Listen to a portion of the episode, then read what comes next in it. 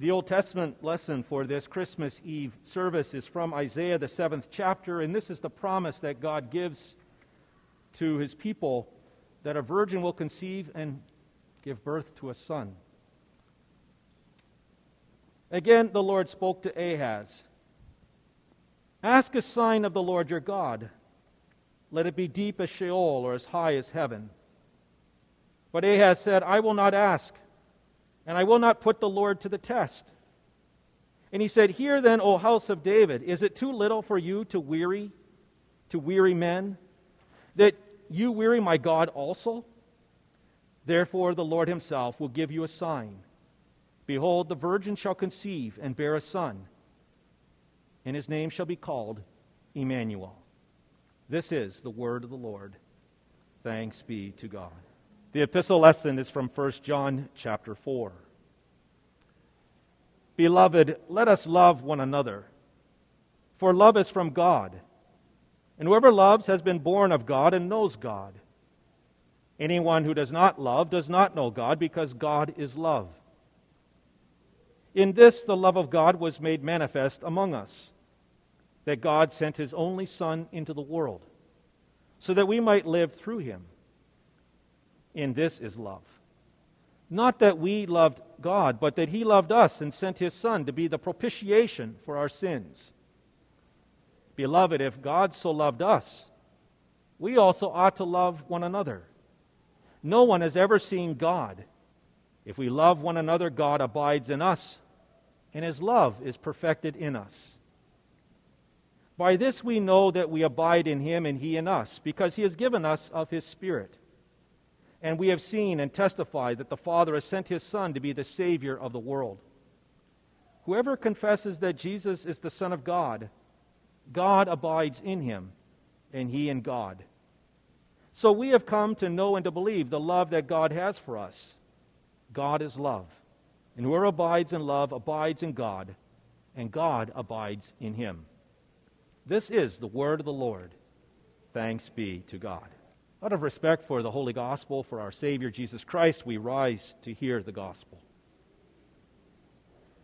The Holy Gospel is according to St. Luke, the second chapter. Glory to you, O Lord. And it came to pass in those days that there went out a decree from Caesar Augustus that all the world should be taxed. And this taxing was first made when Cyrenius was governor of Syria and all went to be taxed, every one into his own city.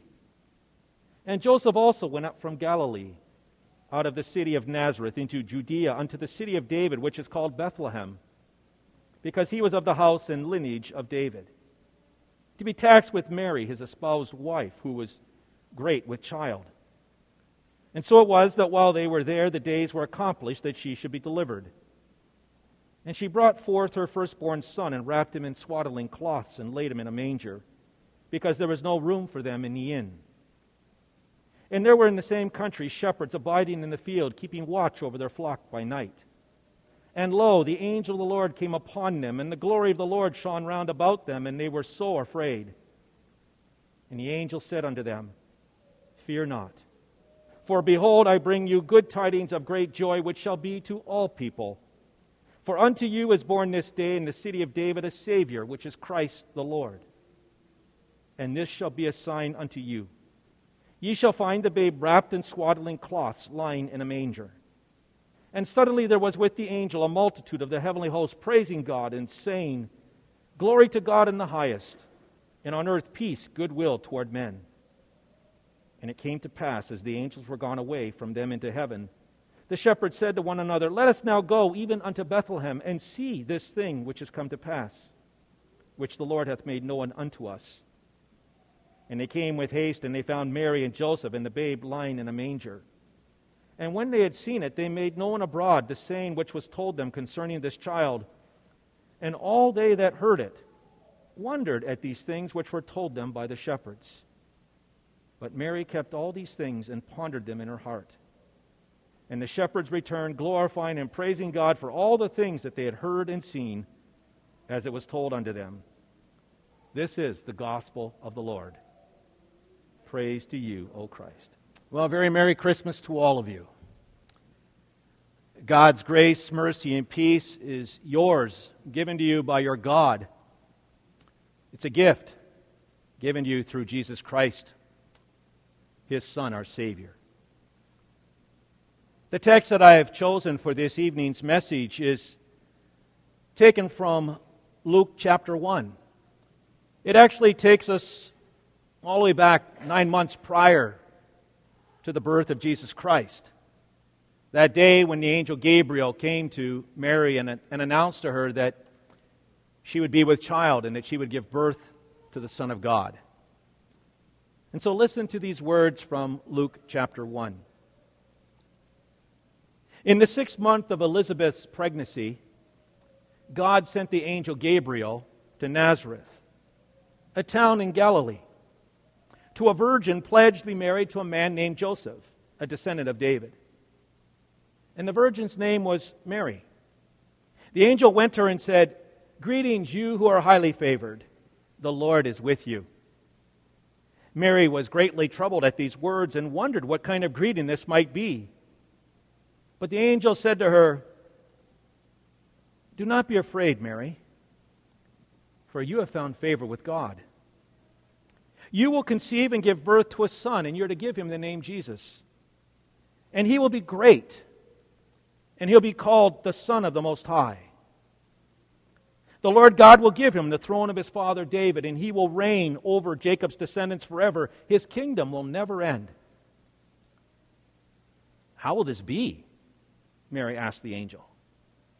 Since I am a virgin. The angel answered, The Holy Spirit will come on you, and the power of the Most High will overshadow you. So the Holy One to be born will be called the Son of God. Even Elizabeth, your relative, is going to have a child in her old age. And she who was said to be unable to conceive is in her sixth month. For no word from God will ever fail. I am the Lord's servant, Mary answered. May your word to me be fulfilled. And then the angel left her. This is our text.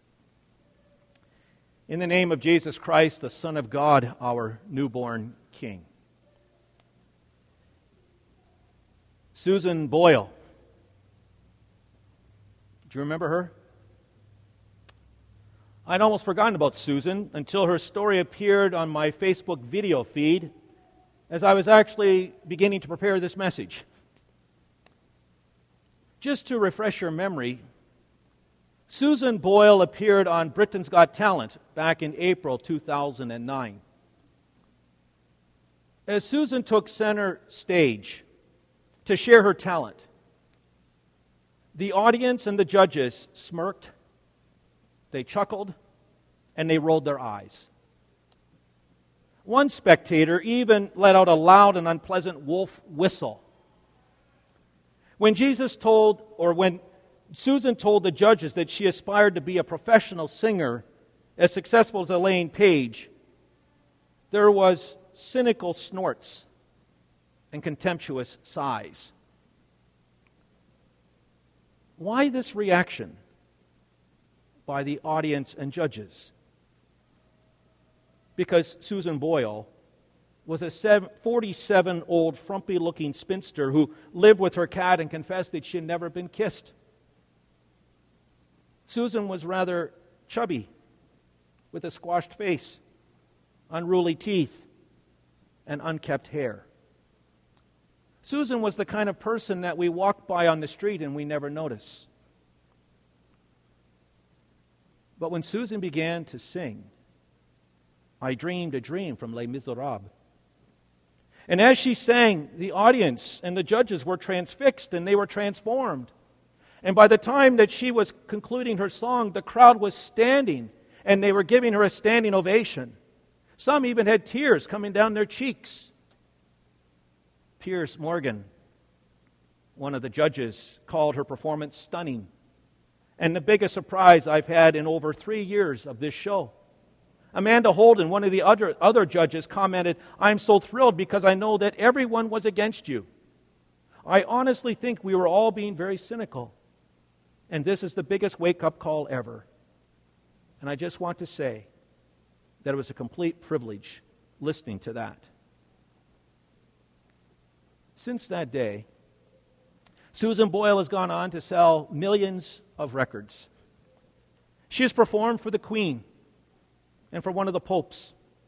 And she has performed world worldwide alongside some of the biggest stars. When Mary's son entered center stage on that eventful night many centuries ago, he didn't look like much either. If you've seen one newborn, you've probably seen them all, unless, of course, it's your own child or your grandchild, and then, of course, it's all unique. But his umbilical cord needed to be snipped. The mucus in his nostrils needed to be aspirated. A bath was in order to wash off the blood and the uterine fluids that coated his body.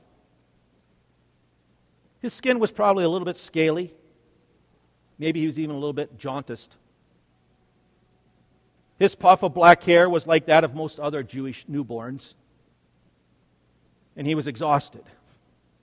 And this little baby Jesus was exhausted by his vigorous struggle through the birth canal into this world. And he was hungry as his lips searched for his mother's breast. Jesus certainly didn't look like the Son of the Most High. The Son of God? Hardly. And yet the angel had announced to Mary nine months earlier, the Holy Spirit will come on you, and the power of the Most High will overshadow you, so the Holy One to be born will be called the Son of God. Another angel, possibly the same messenger from heaven, appeared to the shepherds on the night that Jesus was born and proclaimed, Fear not, for behold, I bring you glad tidings of great joy, which is for all people. For unto you is born this day in the city of David a Savior, which is Christ the Lord. And St. John says in his gospel of this newborn, and the Word was made flesh and dwelt among us. And we beheld his glory, the glory as of the only begotten of the Father, full of grace and truth. Many people smirk. Many people chuckle. Many people roll their eyes at the angel's message.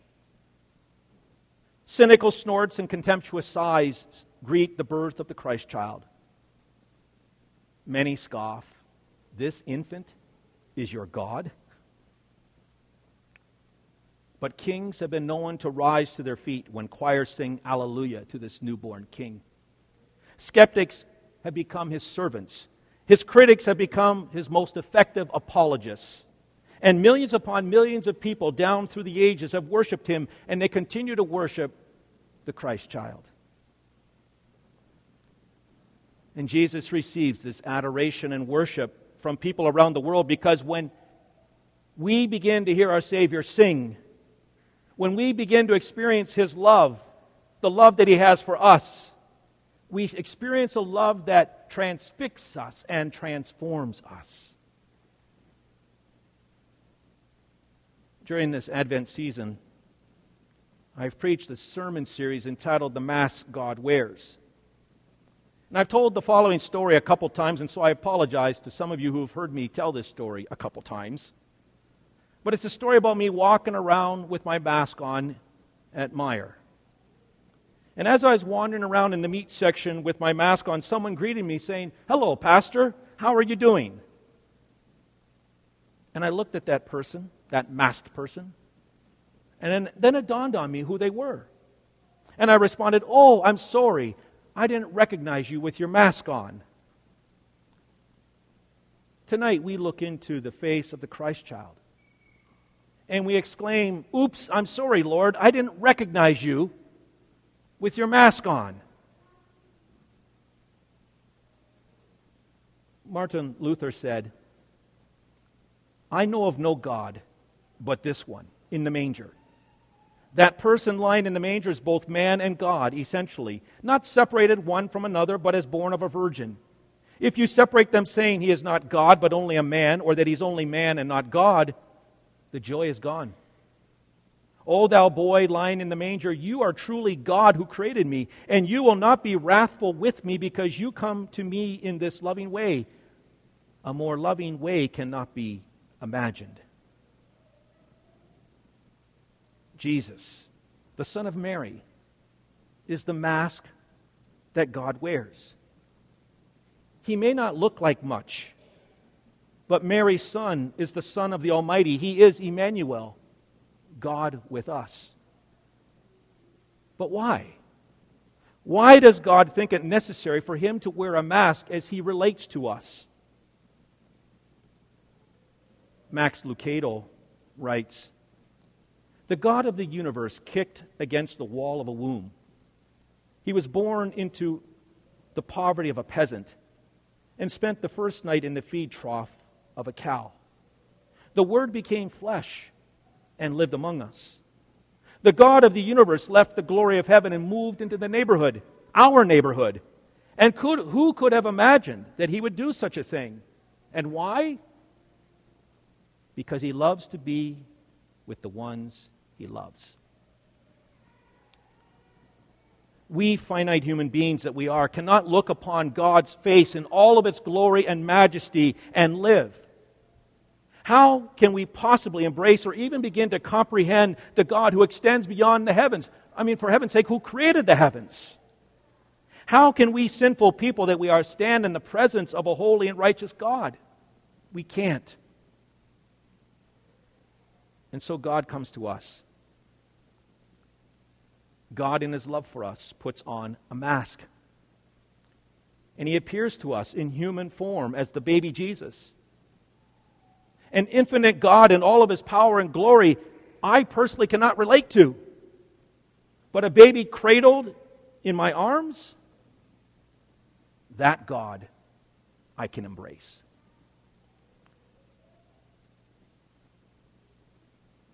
Max Lucado recounts a remarkable story of love in his book Next Door Savior, as told by Dr. Maxwell Maltz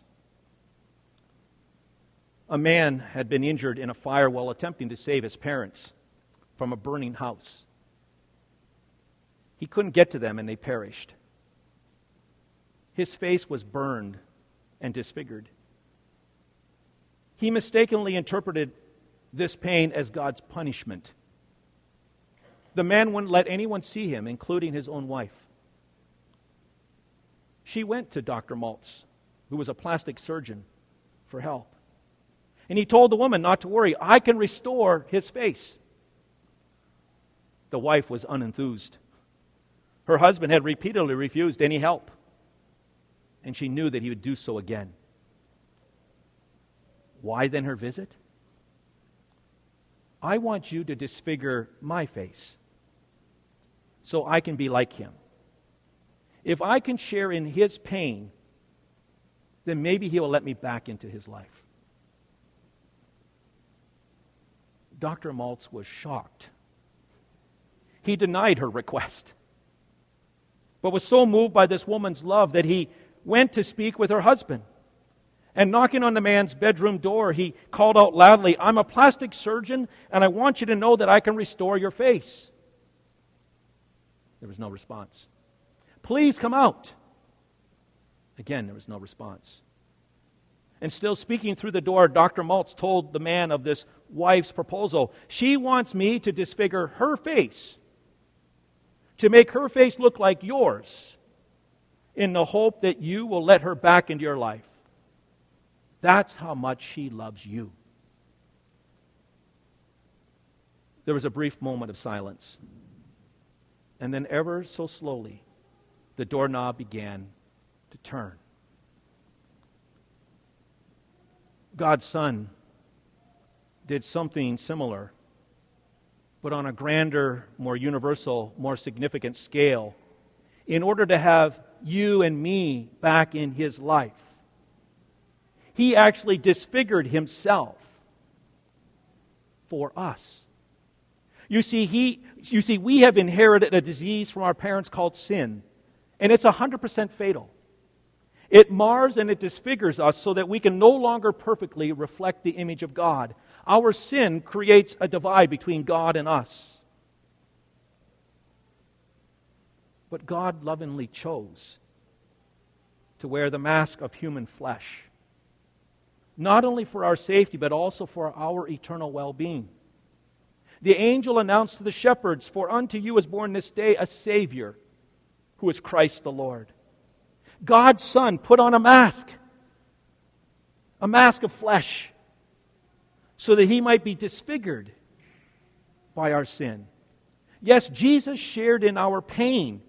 He made our sin his own, enduring the judgment and the condemnation of his Father for our sin on the cross of Calvary. This thought is expressed in the Christian hymn which we just sung moments ago. What child is this? Stanza 2. Why lies he, that is the Son of God, why lies he in such mean estate, where ox and ass are feeding? Good Christian, fear, for sinners here the silent word is pleading. Nails, spears shall pierce him through. The cross be borne for me, for you. Hail, hail, the Word made flesh, the babe, the Son of Mary. And you see, this is love. That's what John says, isn't it, in our epistle lesson? This is love. Not that we loved God, but that He loved us and sent His Son to be a propitiation, a sacrifice, a payment for our sins. Yes, Jesus, our Savior, died because of our sin, promising you and me and all the people of this world that He forgives us for our sin. He rose from the dead, promising everlasting life to everyone who trusts in Him as their Savior. And these are the primary reasons why we celebrate Christmas. That's why we observe Jesus' birth annually, because He is the antidote, He's the solution to sin and death. It's been a very unusual season. Normally, December is a festive time of the year with company parties and school concerts and church pageants and the like. But this most wonderful time of the year has been a little bit reserved. The experiences of 2020 have put a damper on our faith, on our hope, on our joy. We all carry with us wounds, some of them open and hurting. We all have some scars. And as a result of COVID 19 or a critical illness or some other serious life changing event, anxieties and fears abound in our hearts and in our minds. And in some cases, they rule our lives and they dictate our behavior. In some cases, families and workplaces and communities are divided, and judgments are made, and grudges are held, and resentments grow over how to best address the pandemic. All the weddings and the family reunions and proms and graduations and school attendance and recitals and concerts have been canceled or scaled back or converted into Zoom formats. We're all experiencing a variety of emotions frustration, sadness, anger, and a longing for what was because the ordinary is no longer ordinary. Many of us are bruised by a brutal, mean spirited election that illustrates the growing divide between fellow citizens here in the United States. Grief and regret permeate the hearts of many because they didn't get to properly say goodbye to their loved one who died, and they miss them at this time of year. Well, really, throughout the year. And some struggle financially, and some ponder what their purpose in life is since they've been unemployed for months. And there's still so much uncertainty. We wonder what really will await us in 2021. Well, the fact that God became a human being testifies to the truth that God is not aloof or indifferent or hard hearted to our particular predicament. Instead, He understands our wounds. He understands our scars and our anxieties. He understands our frustrations and our anger and our fears and our sadness. He understands our regrets and our sorrow. He understands all of the other emotions and struggles that we're going through and experiencing because you see, God shares our humanity. He is one of us. And He loves to be near the ones He loves. And He invites us, He invites you and me to lay our sins and all of our burdens at His cradle, at His cross, at His crypt. For then we will have peace with God. There we will have hope for the present and the future. And there we'll have joy in the midst of all the circumstances of life. The angel said, I bring you glad tidings of great joy. Yes, joy. For unto you, yes, you, all of you, is born this day a Savior who is Christ the Lord. Martin Luther says, Stop speculating about the Godhead and climbing into the heavens to see who or what or how God is. Instead, hold on to this man, Jesus. For he is the only God we've got. Friends, don't let the mask God's Son wears cause you to roll your eyes and make snap judgments about his ability to be your Savior. Instead, listen to Jesus sing to you in his word. Ponder the love that God has for you, a love so great that he would become a man so that he might suffer and die in your place for your sin Rejoice in the resurrection from the dead and his promise that whoever believes in him will live with him forever. And as you listen to him sing, you might just find yourself rising to your feet in respect for all that he's done for you. You may find yourself kneeling in humble repentance for sins committed and confessing that you've been too quick to push him out of your life. You may find adoration growing in your heart for the Christ child, causing you to break forth in song with millions of others who worship and adore him, singing, Joy to the world, the Lord has come. Let earth receive her king. And you may just find yourself exciting, excitedly inviting others to come to Bethlehem and see him whose birth the angels sing. Come adore him on bended knee. For Christ the Lord, the newborn King, has arrived in this world. It's in His name that we can truly have a joyful Christmas this year. Amen. Let us pray. O Savior, child of Mary, who felt our human woe, O Savior, King of glory, who does our weakness know. Bring us at length, we pray, to the bright courts of heaven and to the endless day. Amen.